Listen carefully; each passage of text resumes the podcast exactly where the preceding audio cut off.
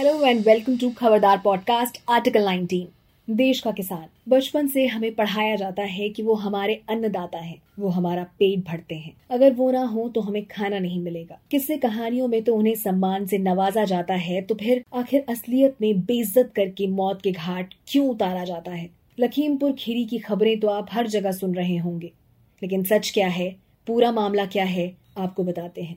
लखीमपुर खीरी में deputy CM Keshav Prasad Maurya का परियोजनाओं के लोकार्पण करने का कार्यक्रम था, जिसके बाद केंद्रीय गृह राज्य मंत्री अजय कुमार मिश्रा के पैतृक गाँव में एक कार्यक्रम में उनको शामिल होना था। ये जानकारी मिलने पर किसान नेता डिप्टी सीएम को काला झंडा दिखाने के लिए जमा हुए थे। पर उन्हें क्या पता था कि आज क्या होने वाला है। जो किसान हमारा घर चलाता है, हमें हमारे बच्चों तक भूख पहुँचने नहीं देता। हमारा घर खुशियों से हर बार भरता है। उनका घर आज सूना होने वाला है। किसान वहाँ जमा तो काले झंडे दिखाकर विरोध करने के लिए हुए थे, लेकिन एक अमीर जादे ने उन्हें मौत के घाट उतार दिया। मासूम किसान जो खड़े होकर अपनी नाराज़गी दिखा रहे थे, अपनी नामंजूरी को बयां कर रहे थे, एक तेज रफ्तार कार ने उन्हें रौंद डाला। ये कोई हादसा नहीं था, ये कोई एक्सीडेंट नहीं था। ये हत्या थी, हत्या लोकतंत्र की, हत्या संविधान की। हत्या हमारे हक की हत्या उन किसानों की जिसके एहसान तले हम इतने दबे हुए हैं कि शायद ही उनका कर्ज कभी उतार पाए। और ये सब किया गृह राज्य मंत्री अजय कुमार मिश्रा के बिगड़ैल बेटे ने, जिसके बाद हर तरफ़ कोहराम मचने लगा। कार वाले तो भाग गए, पीछे रह गए तो खून से लथपथ तड़पते किसान। इस खबर के बाहर आते ही हर तरफ़ इसकी निंदा की जाने लगी। दोषियों को गिरफ़्तार करने की मांग होने लगी। मुख्यमंत्री ने भी इसे दुर्भाग्यपूर्ण बता दिया। लेकिन उससे क्या फ़ायदा हुआ?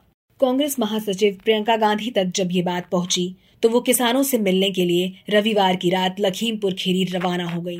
बजाय इसके कि प्रदेश के मुखिया योगी लखीमपुर आते, उन्होंने सूबे की पुलिस लगाकर प्रियंका गांधी को लखनऊ में घर के बाहर रोकने की कोशिश की, लेकिन वो गाड़ी से उतरकर पैदल ही चल दी। जब उन्हें रोकने की कोशिशें कामयाब नहीं हुई तो महिला पुलिस कर्मियों को लगाकर उनके साथ बदसलूकी की गई। योगी जी खुद तो दर्द पूछने नहीं आए, लेकिन जो आना चाहते थे, उन्हें भी रोकने का पूरा प्रयास किया और सीतापुर के हर हरगांव बॉर्डर पर प्रियंका गांधी को हिरासत में ले लिया गया। उन पर एफआईआर भी किया गया है। एक सौ इक्यावन, एक सौ सात और एक सौ सोलह धाराएँ लगाई गई हैं। लेकिन हत्यारा अभी भी खुलेआम घूम रहा है, बेखौफ, बेधड़क। अपनी गलतियों को छुपाने के लिए दूसरों को गिराना, क्या ये एक मुख्यमंत्री को शोभा देता है? घर के किसी बच्चे को अगर एक खरोच भी आ जाए तो मुखिया को रात भर नींद नहीं आती। तो योगी जी आखिर कैसे मुखिया हैं? जिनकी आँखें नम नहीं हुई, जिनका दिल काप नहीं उठा, किसानों के साथ बर्बरता देखकर आखिर कहाँ गया उनका जमीर? आज ये सवाल प्रदेश का हर एक इंसान जानना चाहता है कि कहाँ है प्रदेश के मुख्यमंत्री? आखिर कौन सी नींद में है जो टूटने का नाम ही नहीं लेती?